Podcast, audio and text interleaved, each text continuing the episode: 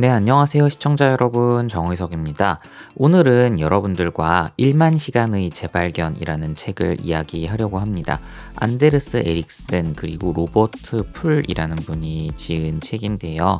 이 책은 우리가 흔히 알고 있는 1만 시간의 법칙이라는 내용을 다루고 있습니다. 사실은 이 개념은 예전에 말콤 글래드웨일이 아웃라이어라는 책에서 이야기를 했었습니다. 바이올린 연주자의 사례를 들면서 1만 시간을 연습한 사람은 대가의 반열에 오를 수 있다라는 내용으로 사용했던 개념이었는데요. 그래서 누구나 만 시간을 노력하면 성공할 수 있다라는 생각이 전 세계적으로 특히 한국에서 많이 자리 잡게 되었던 것 같아요. 그래서 요 1만 시간을 확보하기 위해서 어릴 때부터 어떤 것들을 해야 되는지에 대한 여러 부분에 있어서 연구가 되면서 이 개념이 조금씩 자리를 잡았던 것 같은데, 제가 이 책을 고른 이유는 뭐냐면, 이 1만 시간이라는 게 우리가 흔히 알고 있는 것처럼 그냥 단순히 1만 시간 연습한다고 해서 실력이 어마어마하게 향상되는 거는 아니기 때문입니다.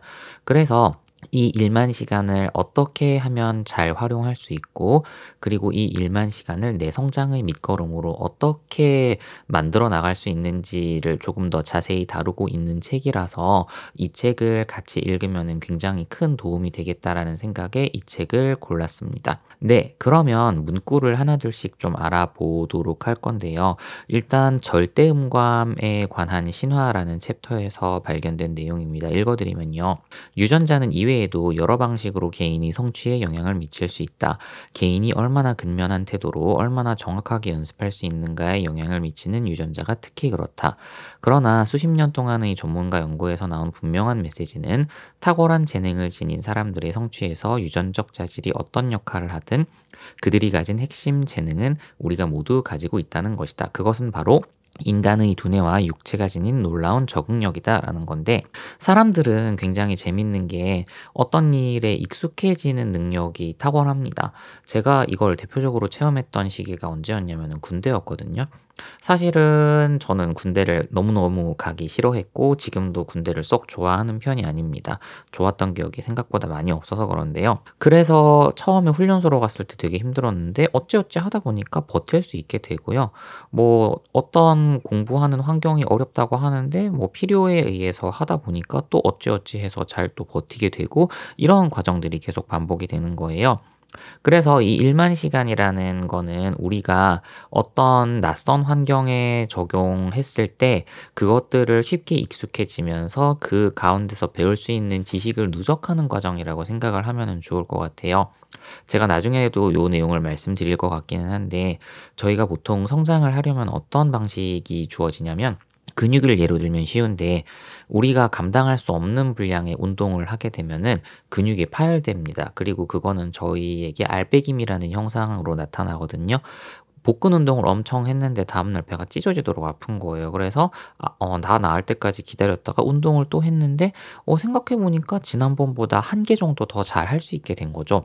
이 방법을 계속해서 반복하게 되면 내 근육은 강하게 성장하게 되는데, 우리의 능력 또한 근육과 마찬가지로 이런 익숙하지 않은 환경에 계속해서 노출되는 과정을 통해서 성장이 된다는 거고, 그걸 1만 시간 한 사람이면은 어느 정도 특정 상황에서 벌어지는 일들을 다 체험할 수 있기 때문에 그 결과로 대가가 될 수 있다라는 게 안데르스 에릭슨 저자님이 이야기하고 있는 내용입니다. 그래서요, 여기에 노력과 성실함에도 전략이 필요하다라는 챕터에서는 이분이 어떻게 이야기를 하고 있냐면, 의식적인 연습이라는 개념을 이야기합니다. 제가 팟캐스트에서 의식적인 연습이라는 개념을 얘기를 되게 많이 했는데 그 개념을 다룬 책이 바로 이거거든요. 그래서 이 의식적인 연습이라는 게 어떤 것이고 어떤 방식으로 우리가 연습을 해야 되는지를 정말 자세하게 알고 싶다. 그러면은 1만 시간의 재발견이라는 책을 읽으시면 되는데, 이 내용은 어떤 거냐면, 일단은 우리가 어떤 영역에서 잘 할 수 없는 것들을 고르는 것에서부터 시작을 합니다. 그래서 고르고 난 다음에 그 부분을 보완하려면은 어떤 해결책이 있어야 되는지를 1차로 고민을 해보는 거예요. 그런데 보통 초보자들은 이렇게 고민을 하고 내가 부족한 부분이 무엇인지를 파악할 수 있는 능력이 없기 때문에 보통은 이 과정을 선생님이 대신 해주십니다. 그래서 내가 잘하지 못하는 부분을 보완할 수 있는 계획을 세우고 연습을 하면서 그 부족한 부분을 조금씩 메꿔나가게 되면 부족한 부분보다 잘하는 부분이 더 많아지는 시기가 오거든요. 그렇게 되면 어느 정도의 기초를 쌓았다고 판단이 되고, 그리고 사람들이 잘하지 않는 어려운 테크닉들이라든지 기법 등을 연구를 하면서 연주의 경우에는 대가로 거듭날 수 있다, 뭐 이런 건데요. 이 파트를 좀 읽어드리면, 오늘날 의식적인 연습은 어떤 분야에서든 새로운 기술과 능력을 개발하기 위해 적응력이라는 천부의 재능을 활용하려는 사람이라면 반드시 따라야 하는 금과 옥조와 같은 규범이며 이 책의 핵심 내용이기도 하다라는 거예요. 그래서 제가 의식적인 연습이라는 부분을 굉장히 많이 말씀을 드렸는데, 이 친구들을 잘하기 위해서 우리가 갖고 있어야 될 건 저는 핵심적으로 이거라고 생각했어요. 뭐냐면, 새로운 영역에 도전했을 때 그 새로운 영역을 일단은 두려워하지 말아야 되고요. 내가 초보가 될 수 있다는 사실을 정말 깔끔하게 인정하는 태도가 중요합니다. 예전에 제가 자청의 역행자라는 책을 이야기할 때 자의식 해체라는 부분을 말씀을 드린 적이 있거든요. 그 부분하고도 연동되는 내용일 수도 있어요. 왜냐하면 자의식 해체라는 거는 내가 부족할 수 있다는 것을 인정하고 나보다 더 잘하는 사람이 어떤 방식으로 연습을 하고 있는지를 잘 살펴보는 것에서부터 시작하거든요. 이 의식적인 연습이 상대방이 있건 없건 간에 자신이 부족한 점을 끊임없이 보완한다는 점에서는 아까 말씀드렸던 자의식 해체라는 부분하고 이 친구가 굉장히 연관이 있지 않나 하는 생각이 들고 있습니다. 그래서 이 부분을 좀 읽어드렸고요. 그래서 100년 동안 인류에게 무슨 일이 있었나라는 챕터에서는 굉장히 뼈때리는 말이 나오는데, 이거는 부가 설명할 거 없이 바로 읽어드리면 될 것 같아요. 그래서 읽어드리면, 능력은 기이할 만큼 비범할지 모르지만 이들이 그런 능력을 발전시킨 방법과 관련해서 불가사의한 미스터리 따위는 없다. 그들은 연습을 했다. 그것도 많이. 이 부분이 반영되는 가장 효과적인 수단이 저는 외국어라고 생각을 하거든요. 저는 항상 주변에 이야기할 때 제 머리는 좋지 않습니다 라고 이야기를 해요. 실제로도 어떤 걸 기억하는데 굉장히 오래 걸려서 저는 다른 사람이 일을 할 수 있는 그런 시간이 만약에 하루다 그러면은 저는 한 2일이나 3일 정도 걸려야지만 똑같은 성과를 내기 때문에 연습을 더 많이 해야 되는 좀 슬픈 숙명을 지고 있습니다. 예를 들면 이런 거예요. 기름이 많이 필요해요. 가성비가 별로 좋은 차는 아닌 거죠. 그래서 이 부분을 연습을 하면서 저도 깨달았던 게, 아까 언어 얘기를 하다가 잠깐 새긴 했는데, 외국어 같은 경우에는 능력을 향상시키려면 끊임없이 문장 패턴을 읽고 연습해서 무의식 중에, 예를 들어서 제가 옆구리를 쿡 찔렸을 때 빡 하고 나올 수 있을 정도로 숙달이 되어 있어야지만 그 언어를 제대로 말할 수 있게 되거든요. 우리가 온라인상이든 오프라인상이든 사람들에게 어필할 수 있는 그런 능력을 갖추려면은 그래서 연습이 필요합니다. 처음부터 잘할 수 없어요. 악기를 처음부터 잘 칠 수 없습니다. 글을 처음부터 잘 쓸 수 없어요.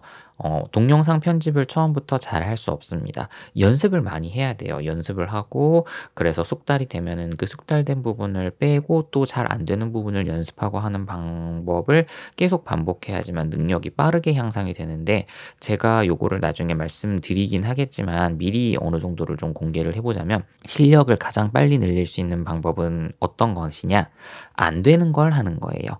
그러니까 어느 정도 실력이 늘면은 정체기가 생겨요. 그러니까 실력이 잘 늘지 않는 시간이 계속해서 늘어나거든요. 그러니까 똑같은 내용으로 이렇게 계속 유지가 되는데, 그 이유는 뭐냐면 내가 할 수 있는 것만 하기 때문에 그래요. 할 수 있는 건 뭐 한 1년이고 2년이고 지나서 연습을 하더라도 잘 됩니다. 저는요, 악기를 되게 오래 쳤어요. 중학교 3학년 때부터 쳤으니까 지금 제가 40대니까 거의 뭐 한 20년 가까이 됐을 거잖아요. 20년 더 됐네요. 그런데 어떤 때는 뭐 반년 이상 악기를 못 잡는 경우도 생겨요. 저는 직장인이고 바쁘고 해야 될 일이 있으니 이런 여러 가지 이슈들 때문에 악기를 못 잡는 적도 생각보다 많이 있는데, 문제는 뭐냐면요, 제가 그렇게 오랜 기간 동안 악기를 잡지 않은 상태에서 악기를 잡더라도 정말 많이 연습했던 그런 패턴이나 아니면은 플레이는 손에 익어서 그냥 바로 된다는 거예요. 그래서 우리가 되는 거에 집중하면 안 되고, 연습은 안 되는 걸 하기 위해서 노력하는 과정이어야 된다는 겁니다.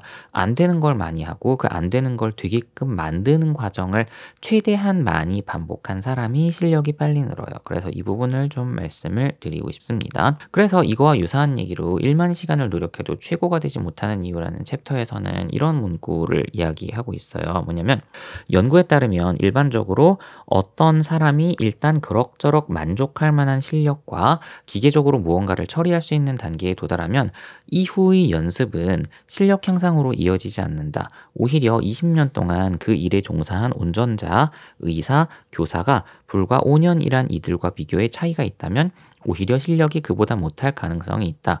왜 그럴까? 바로 이런 기계적인 능력은 향상시키려는 의식적인 노력이 없는 경우에 서서히 나빠지기 때문이다 라는 겁니다. 의식적인 노력은 내가 잘 못하는 부분에 집중하고 전체적으로 내가 할 수 있는 역량을 특정 영역에서 늘리는 과정이에요.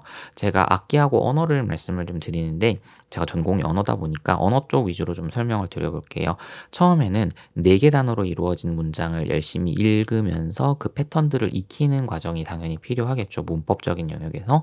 그런데 시간이 지나다 보면은 이 짧은 문장으로 표현할 수 있는 생각의 한계가 분명히 생깁니다. 그러면 그 다음에 우리가 뭘 해야 되느냐?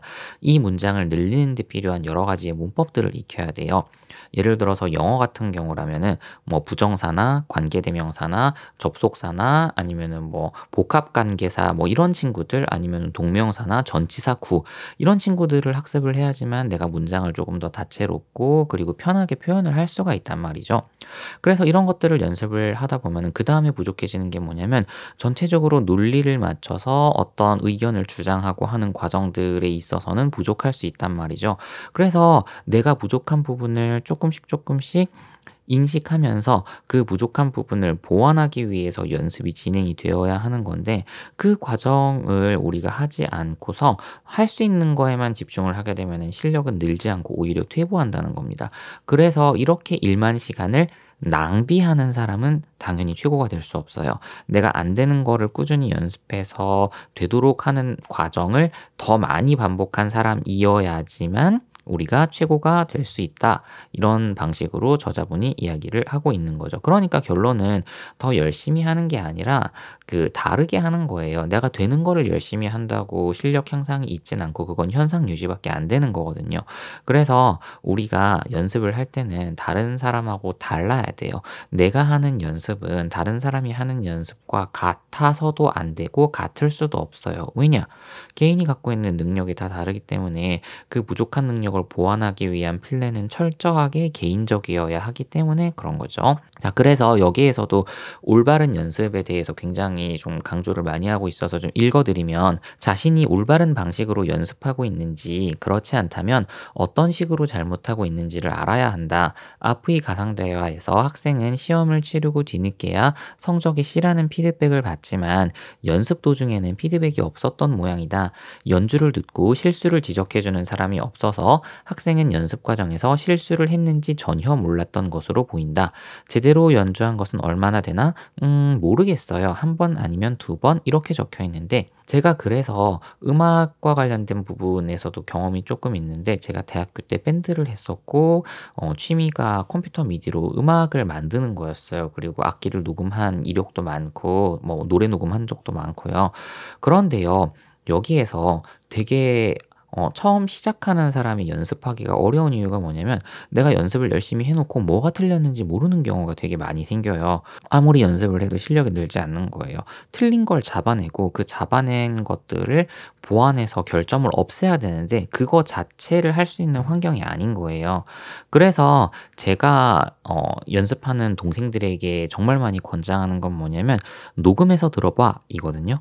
그래서 핸드폰으로 녹음을 해서 들어보거나 아니면은 기타 여러 가지 방법으로 녹음을 일단은 해서 그 녹음한 결과를 가지고 우리가 어떻게 해야 될지를 세부적으로 들어보면은 그 과정에서 우리의 부족한 것들이 굉장히 적나라하게 들립니다. 녹음을 일단 하면요. 그래서 녹음을 해서 부족한 부분들을 찾고 그 부분을 보완하기 위한 연습을 꾸준히 해준다면 그 과정에서 우리의 능력은 어마어마하게 향상될 수 있을 거야 라는 이견을 이야기하고 싶었던 거죠. 그래서 연습할 때는요, 내가 뭘 틀렸는지를 확인하는 게 중요한데 결과물을 만들 수 있다면 만들어 놓고 뭐 시장이라든지 아니면은 그 콘텐츠나 상품을 접하게 되는 사람의 의견을 들어보는 게 제 생각에는 제일 유익하지 않을까라는 생각이 듭니다. 그래서 그렇게 문제가 발견이 되면 당연히 그 문제는 해결하기 위해서 노력을 해야 되겠죠. 네, 다음 문장입니다. 컴포트 존을 벗어난다는 것은 이전에는 하지 못했던 어떤 것을 시도한다는 의미다. 시도한 결과 때로는 새로운 무언가를 해내는 것이 비교적 쉽다는 사실을 깨닫고 계속 노력할 수도 있다. 그러나 때로는 장애물을 만나 멈출 수밖에 없을 때도 있다. 도저히 극복하기 힘들다고 느껴질 때도 있다. 이런 장애물을 피해가는 방법을 찾는 것도 목적의식 있는 연습에서 중요한 부분이다. 자, 계속해서 어떤 방식으로 연습해야 되는지 는지가 나와 있는데 여기에서 컴포트 존이라는 게 나와서 좀 설명을 드릴게요. 이 컴포트 존이라는 게 있고 세이프티 존이라는 게 있는데 이 컴포트 존과 세이프티 존은 마케팅 전문가인 세스 고딘이 처음 이야기한 걸로 제가 알고 있어요. 이 컴포트 존은 내 마음이 편안해지는 공간이고요. 세이프티 존은 실제로 안전한 공간입니다. 여기에서 컴포트 존은 내가 잘 할 수 있는 거 그리고 내가 현재 안정적으로 갖고 있는 거에 집중을 많이 해요.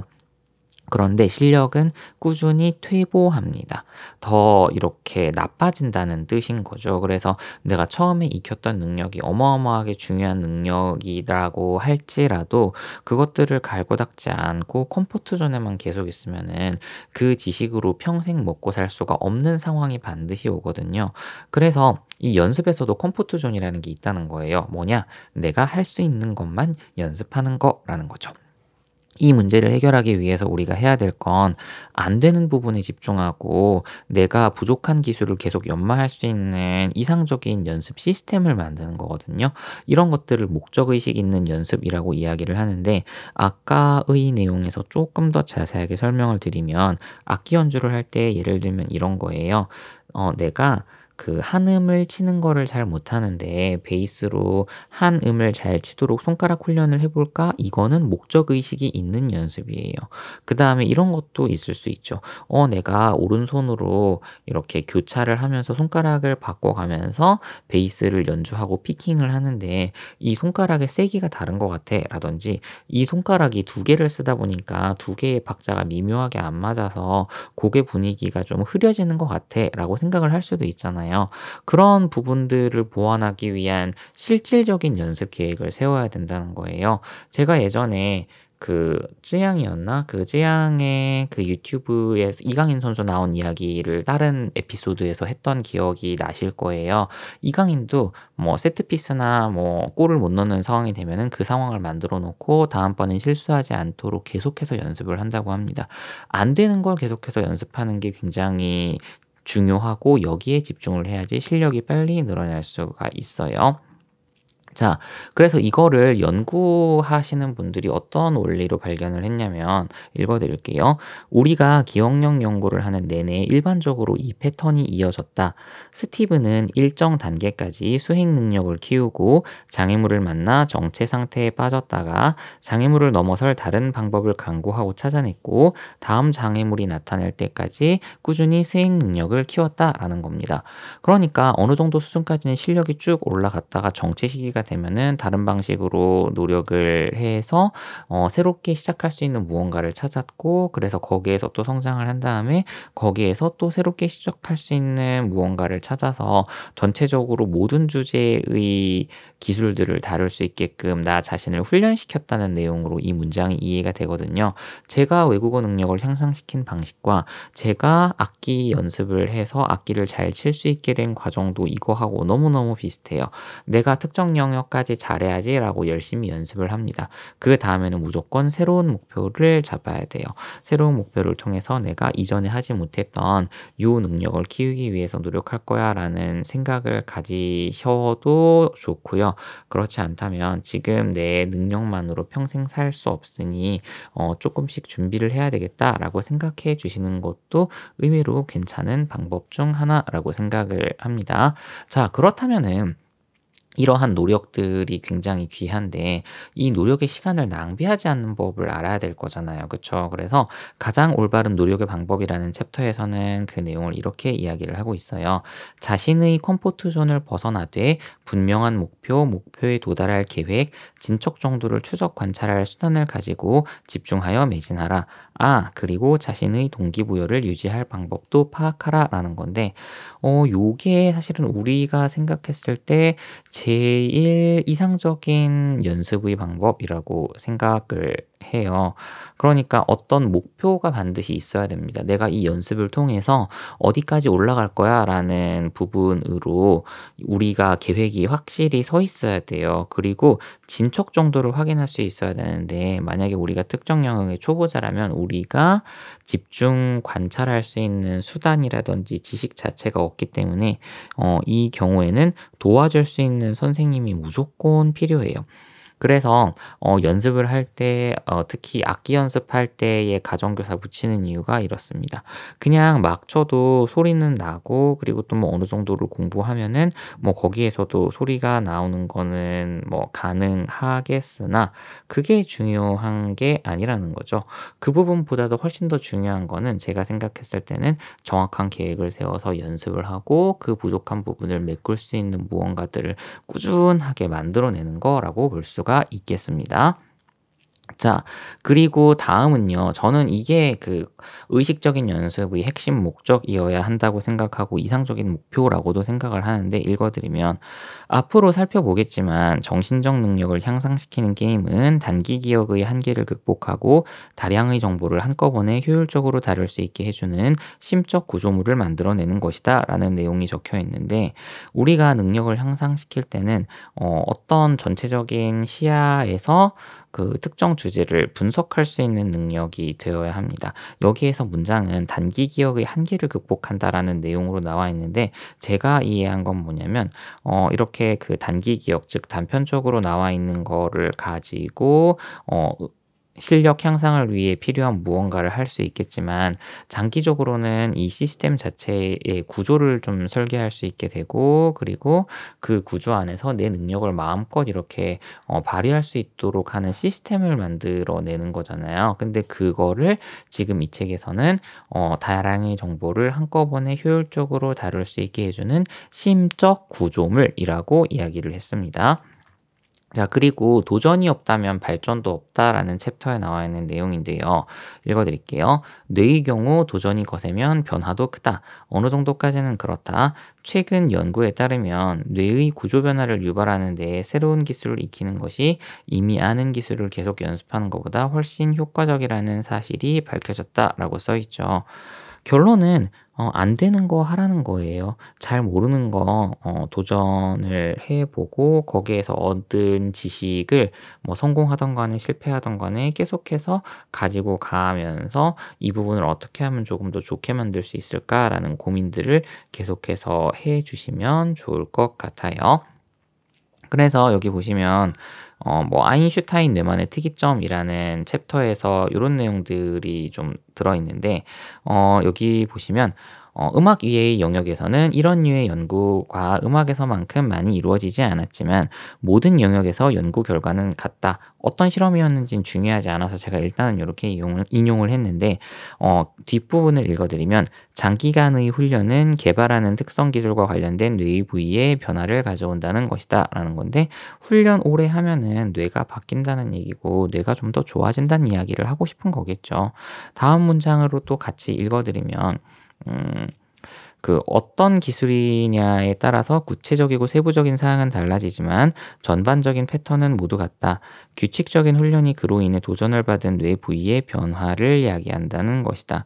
뇌는 도전에 필요한 기능을 수행하는 능력을 키우는 방향으로 스스로를 재설계함으로써 도전에 적응한다라는 건데 약간 이게 칙센트미아의 몰입이라는 개념하고도 연계가 되는 것 같아요. 그 개념을 간단하게 설명드리면 우리가 몰입을 하기 위해서 필요한 난이도라든지 의지 같은 부분을 이분은 그 4개의 약간 사각형 같은 영역으로 구분을 했는데 어떤 조건일 때 우리가 몰입을 하기가 가장 쉽냐면 내가 정말 하고 싶은 일을 하는데 그 하고 싶은 일이 조금만 더 하면은 완벽하게 수행될 수 있을 것 같아요. 같은 그런 과제를 만났을 때 몰입이 잘 된다고 이야기를 하고 있어요.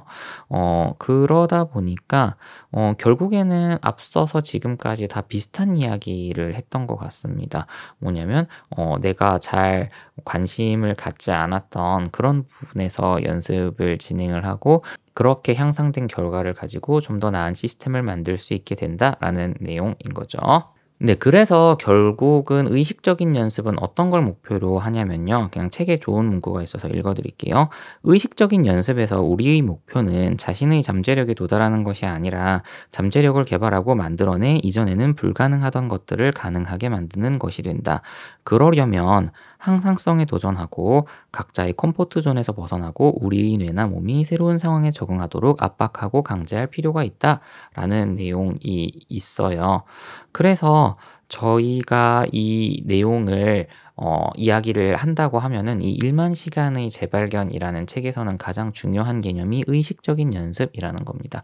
그런데 노력을 할 때 있어서 우리가 시간을 낭비하지 않으려면 안 되는 부분의 원인을 정확하게 파악하고 그 다음에 그 원인을 개선할 수 있는 해결책을 통해서 실력을 향상을 시킬 수가 있어요. 하지만 우리가 어떤 부분이 잘못되었고 어떤 부분을 잘해야지 조금 더 나아질 수 있는지에 대한 지식은 없기 때문에 그것들을 해결하려면 선생님이 필요하다라는 내용도 이야기를 했고요. 만약에 선생님을 전혀 이렇게 초빙할 수 없는 환경이라면 이거를 녹화나 녹음을 해서 보여지는 스킬의 경우에는 그렇게 연습을 하고 훈련을 할 수가 있고요. 그게 아닌 경우에는 조금 더 다양한 방식으로 책을 보거나 하는 여러 가지의 문제점 확인 과정이 정확하게 진행이 되어야지만 역량이 향상이 되고 그렇게 1만 시간을 꾸준히 반복하게 되면은 특정 영역의 대가가 될 수 있다라고 하는 게 오늘 이야기한 이 책인 1만 시간의 재발견의 내용입니다. 네, 그러면 저는 오늘은 여기까지 할 거고요. 다음 시간에 여러분들과 더 유익한 내용으로 찾아뵐 수 있도록 하겠습니다. 긴 시간 들어주셔서 감사합니다. 안녕히 계세요. 안녕.